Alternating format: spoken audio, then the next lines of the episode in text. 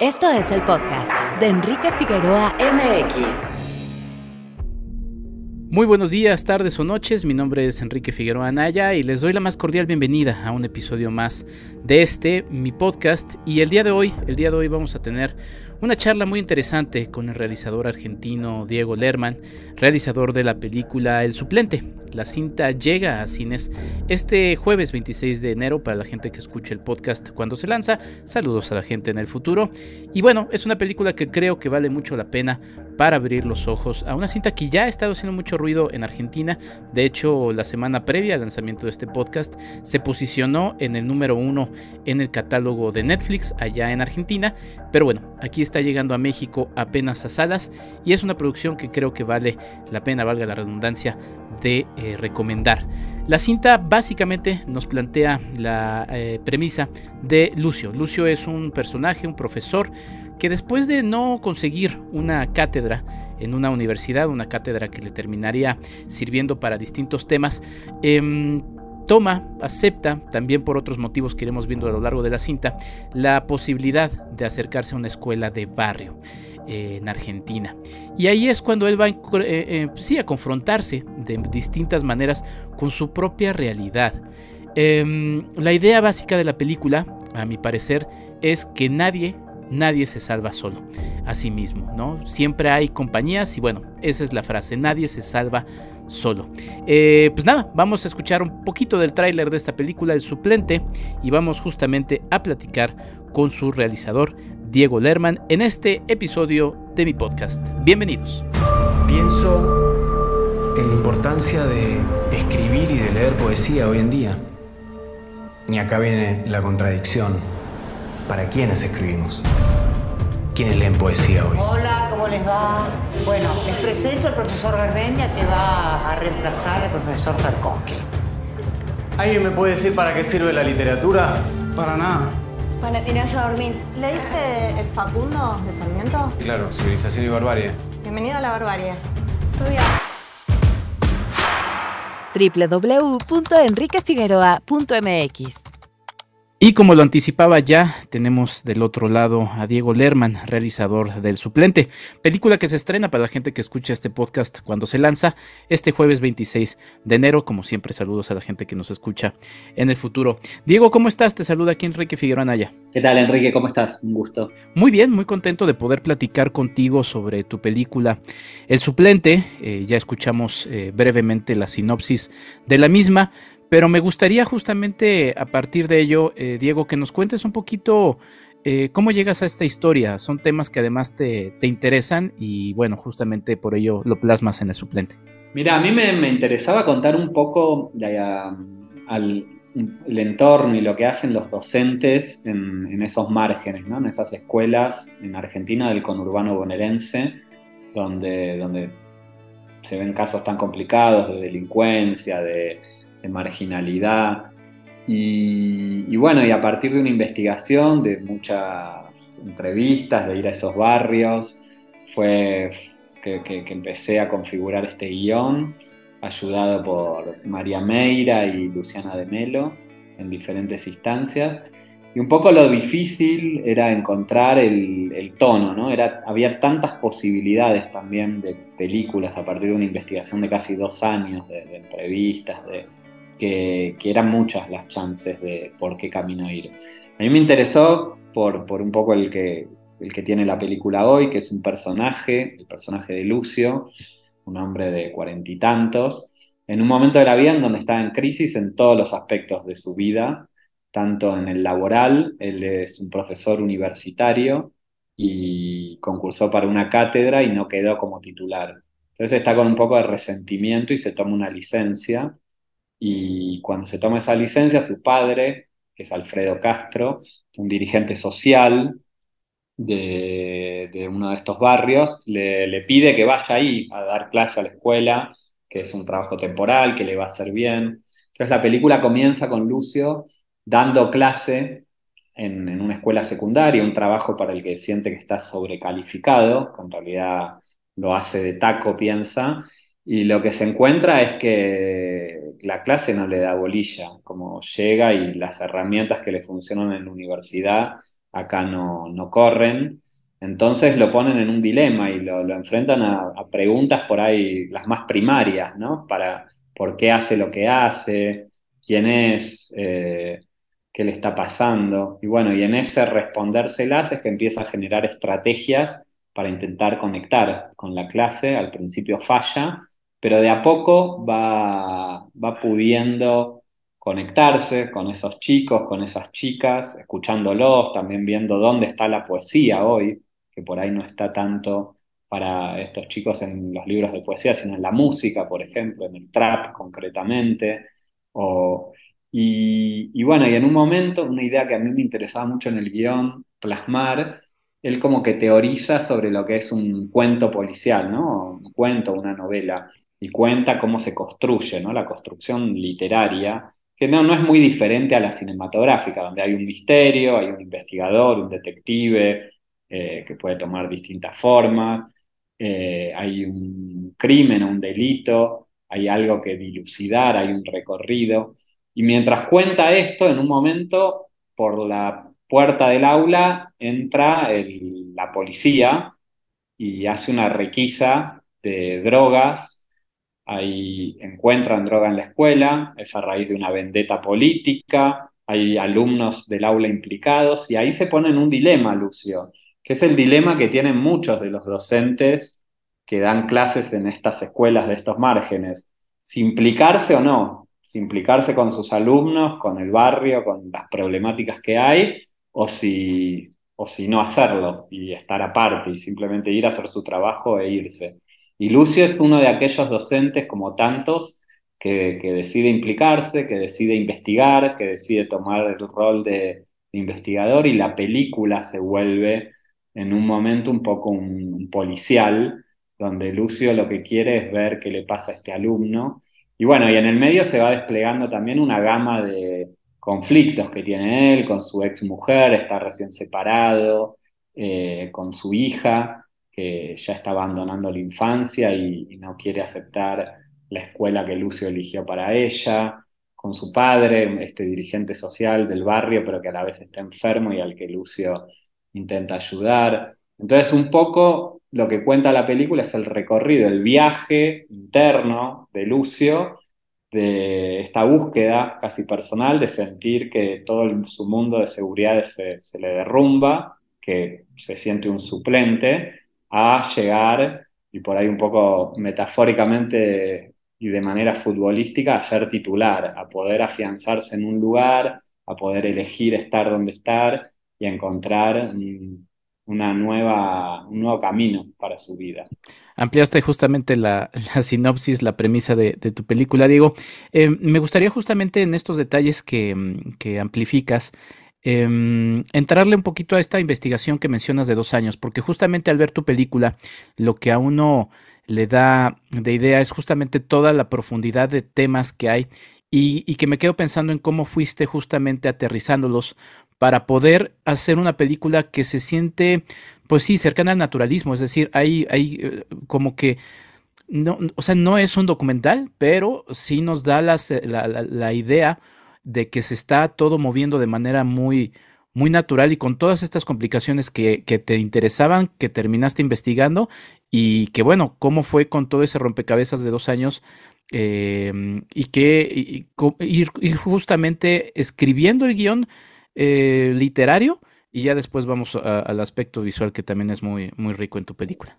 Bueno, mira, Enrique, yo, esta es mi sexta película. Las anteriores, varias de ellas están en Netflix, La mirada invisible, Refugiado, una especie de familia.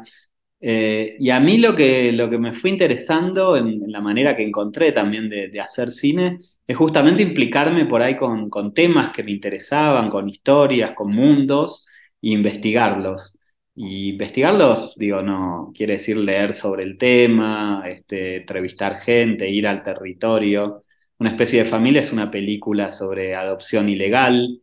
Ahí un poco contacté también a estas pseudomafias que, que, trabajan en el tráfico de bebés y el dilema moral y ético que hay con, con las complicaciones de la adopción en, en Argentina. Refugiado era una película de violencia doméstica, pero desde el punto de vista de un, de un niño y ahí fue investigar un poco todo ese universo y cómo, cómo era, qué les sucedía a esas mujeres que escapaban. La mirada invisible, bueno, es distinto porque es una novela y es una adaptación de una novela de Martin Cohen, ya venía una premisa, pero, pero bueno, hubo toda una investigación de época, eh, era una película que transcurría en una escuela también, pero en la, el fin de la dictadura militar. Y a mí lo que me interesa hay algo cuando se juegan dilemas éticos y morales, ¿no? Cuando eso se pone en juego justamente estos lugares más complicados que, lo binario, que el bien y el mal, cuando uno puede acceder a, zonas más humanas, más difíciles y más intrincadas, e intentar como entender realidades más complejas y, expresarlas sin que sean didácticas o sin que sean... Entonces un poco a veces la investigación lo que cumple es ese rol, es empaparme mucho de todo ese universo y la búsqueda de la escritura tiene que ver con una hipótesis argumental que contenga algo de toda esa visión que, me genera esa realidad. Generalmente, digo, también este, tengo gente que me ayuda, no lo hago solo, algunos en la investigación, otros en la escritura, pero abordo de inicio a fin, desde la investigación hasta el cierre del guion y bueno, después la filmación, como todo un proceso donde voy teniendo diferentes aliados, si se quiere, y colaboradores. En este caso concreto, eh, había algo de, empaparse con, por ejemplo, el tema del narco, que era un tema que yo no, estaba muy empapado en esos márgenes, pero que, entró solo, porque yo iba a esas escuelas y en la puerta de la escuela veía chicos vendiendo y esta idea también más de futuro que brinda la, educación, ¿no? De estar trabajando para formarse para algo que va a venir. Y en esos barrios, las propuestas que reciben estos chicos es ya inmediata, es de hoy para mañana. Plata fácil, peligro, sobre todo en una, edad como la adolescencia, en donde muchas veces usan a estos chicos como carne de cañón, como decimos allá, y donde ves en estos barrios grandes murales de chicos y chicas asesinadas o muertos en una balacera. Entonces hay algo como de tomar una forma, que la película y el guion finalmente toman una forma que contenga todo aquello que yo fui investigando en ese mundo y empapándome. Y después intentar darle una forma que sea verosímil, que sea natural. La puesta en escena está muy trabajada, pero todo el tiempo lo que intentamos es que parezca que, que está sucediendo de verdad también el cruce entre actores y actrices con larga trayectoria, como Juan Minujín, Alfredo Castro, Bárbara Leni, María Merlino, Rita Cortese, con chicos que no actuaron nunca, como los de la clase, o como Renata, la hija de, Juan, que hace de hija de Juan, o como los docentes, que son verdaderos docentes que les propuse actuar. Entonces, en ese cruce es que aparece esta película que, como te digo, es una creación ficcional, pero que bueno, que tiene mucho de, realidad y de, por ejemplo, esto de que la, gendarmería, la policía entre a una escuela ya está prohibido en Argentina, pero investigando yo encontré muchos casos de que sucedía que a veces hacían requisas y entraban. Y bueno, y también cómo juega lo político, que cuando hay elecciones elecciones locales de un intendente, un poco el barrio se revoluciona. Lo que se cuenta acá en esta historia es como un trasfondo de una disputa, una puja política entre un, jefe narco que quiere candidatearse y el, actual intendente, y entonces hacen toda una estrategia de desprestigio el uno del otro y un poco la escuela y, este tema de drogas este, queda teñido por eso. Y hay un alumno, Dylan, concretamente que se ve envuelto en esto y, bueno, y, que pone en un dilema a Lucio, si implicarse o no. Y Lucio decide eh, intentar ayudarlo, tomar el rol de investigador, ver qué pasa con él y un poco en ese implicarse es que arranca y coquetea un poco la película con el policial y con, con ese otro lado de Lucio fuera de la escuela y todo lo que él hace para intentar ayudar a este alumno por un lado y por otro lado recuperar algunos alumnos que dejaron de ir a la escuela. Diego, y en el aspecto visual, justamente mencionabas eh, la puesta en escena. Sí, se visualiza una puesta en escena muy bien trabajada. Me llamaron mucho la atención los juegos con eh, reflejos, con espejos. Cuéntame un poquito de, ella, que además es uno de los eh, varios elementos que se disfrutan mucho en el suplente. Mira, a, mí me gusta mucho la imagen cuando es, cuando tiene muchos como capas, ¿no? Cuando, cuando no, no solo se ve lo que está en primer plano, sino que tiene como profundidad y tiene muchos aspectos diferentes, distintos, distintos matices y posibilidades. Y también la idea de estar como espiando algo y de estar viendo a través de un cristal, de un espejo. Entonces con, con Wojtek Stanon, el director de fotografía, es un director de fotografía polaco, ya es la tercera película que hacemos, es un gran director de fotografía y también muy amigo. Eh, trabajamos un poco esto, Primero que haya movimientos de cámara, muchos son planos secuencias muy coreografiados, pero que intenten no, no verse como construidos, sino que sea mover la cámara y que parezca, hay justo, hay un personaje justo. Pero bueno, para lograr eso, en rodaje muchas veces tiene que haber un gran planeamiento, porque hay, hay mucho coreográfico, la cámara, el foco, eh, la luz, los personajes que se mueven, tiene que ser muy, muy preciso.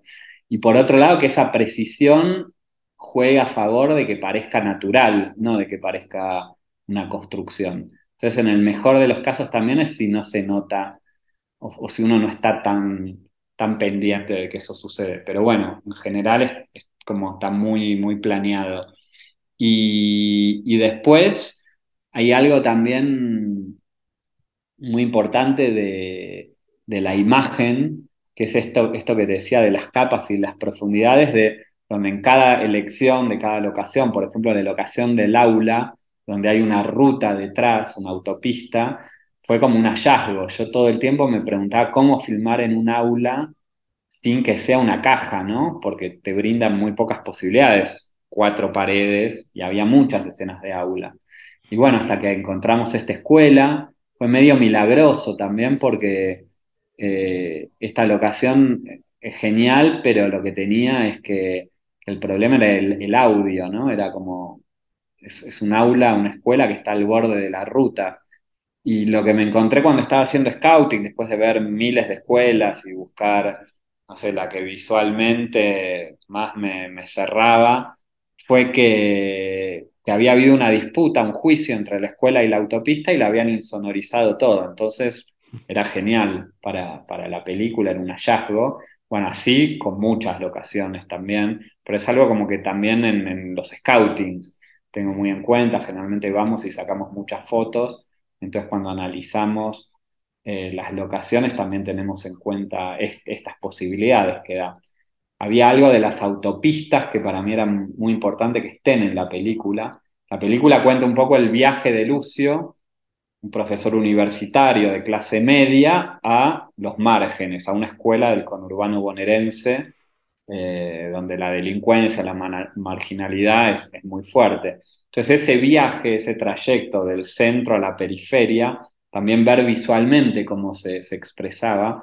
Y yo pensé en esta idea ¿no? de, autopista, de río, de, borde, de, ser un personaje que está entre dos mundos, que, que va cruzando uno y otro, otra frontera. Entonces, al encontrar, por ejemplo, la escuela con la autopista, bueno, era como una síntesis de imagen muy fuerte, pero eso muchas veces lo que requiere es mucha búsqueda, mucha búsqueda y mucho trabajo de poder encontrar la locación adecuada para que genere una síntesis de un concepto como el que te, cuento que tenía con la película. Sí, sí, sin duda. Y además eh, es un personaje, el de Lucio, el profesor que se va confrontando a lo largo de la, de la misma. Vemos, por ejemplo, una escena que me gusta mucho en la que se ve un reflejo de él cuando está reflexionando, dudando y demás. Hay, hay, hay momentos muy especiales visualmente y también sonoros.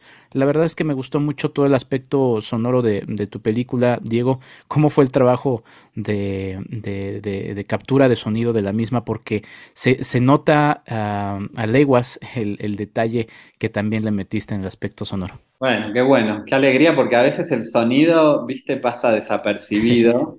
Y, en realidad es lo que es la herramienta fundamental muchas veces para que se luzca la imagen, o para que el universo perceptivo se te amplíe como espectador. Entonces, eh, generalmente lo que pasa es que cuando el sonido funciona es cuando, cuando por ahí el espectador regular ni se da cuenta de que hay todo un trabajo de banda sonora muy detallado y milimétrico.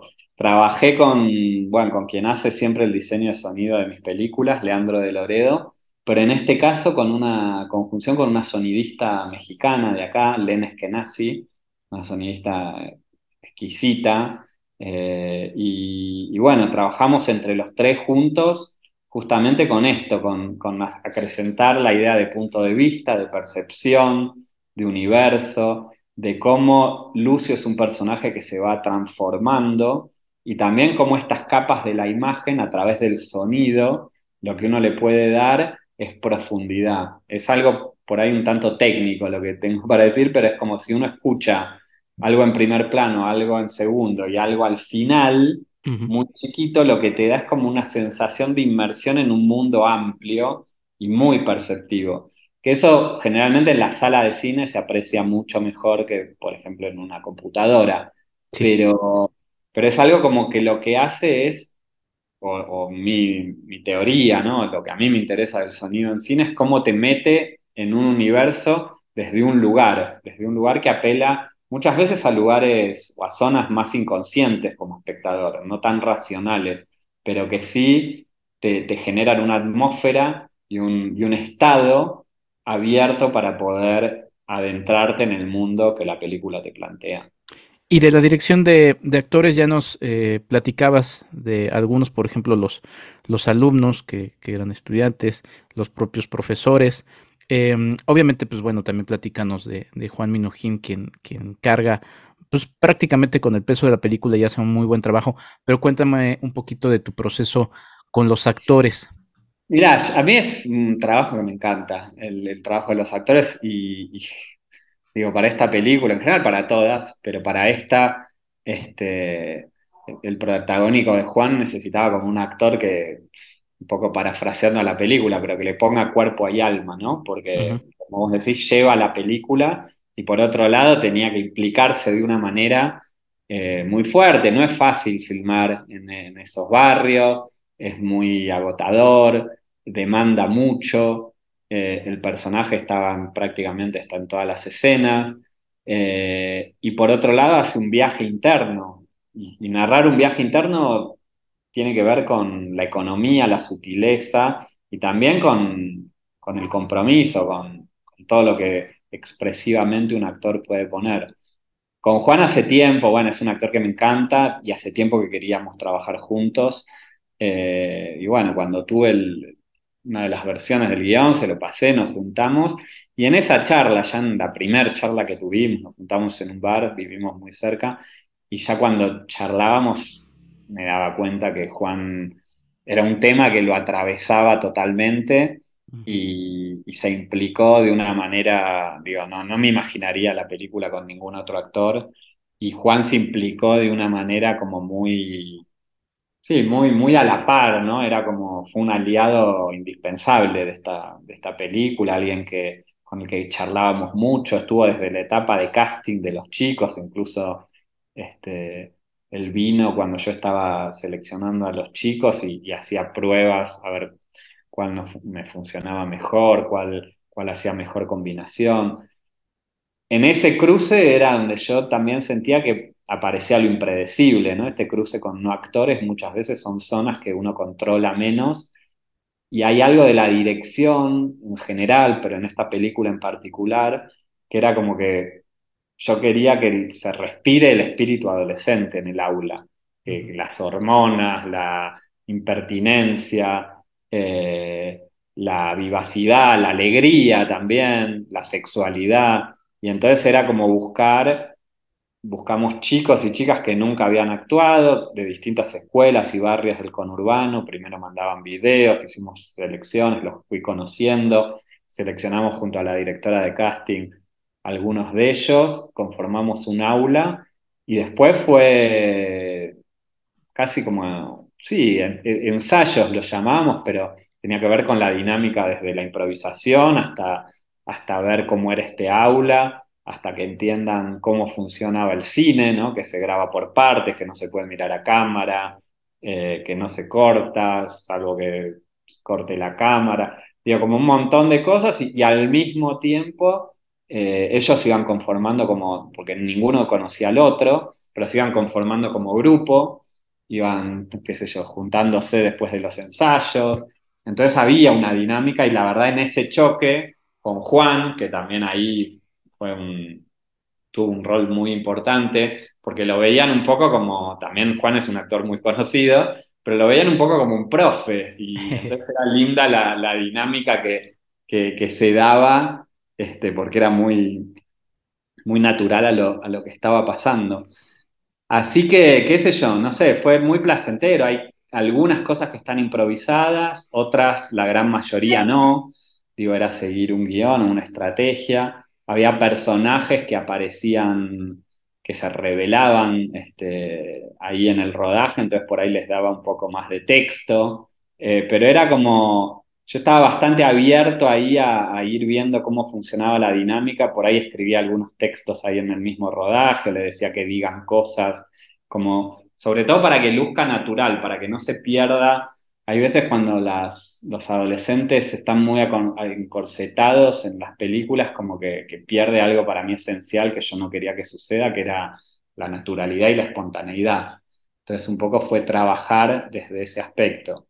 Y después, bueno, no sé, actores consagrados como Alfredo Castro, como eh, Bárbara Leni, qué sé yo, eso también era, era como que le daba otra zona a la dirección de actores de la película. Los docentes son profesores que son profesores de esas, de esas zonas a los que les propuse actuar, que había conocido en la investigación, algunos de ellos les propuse actuar.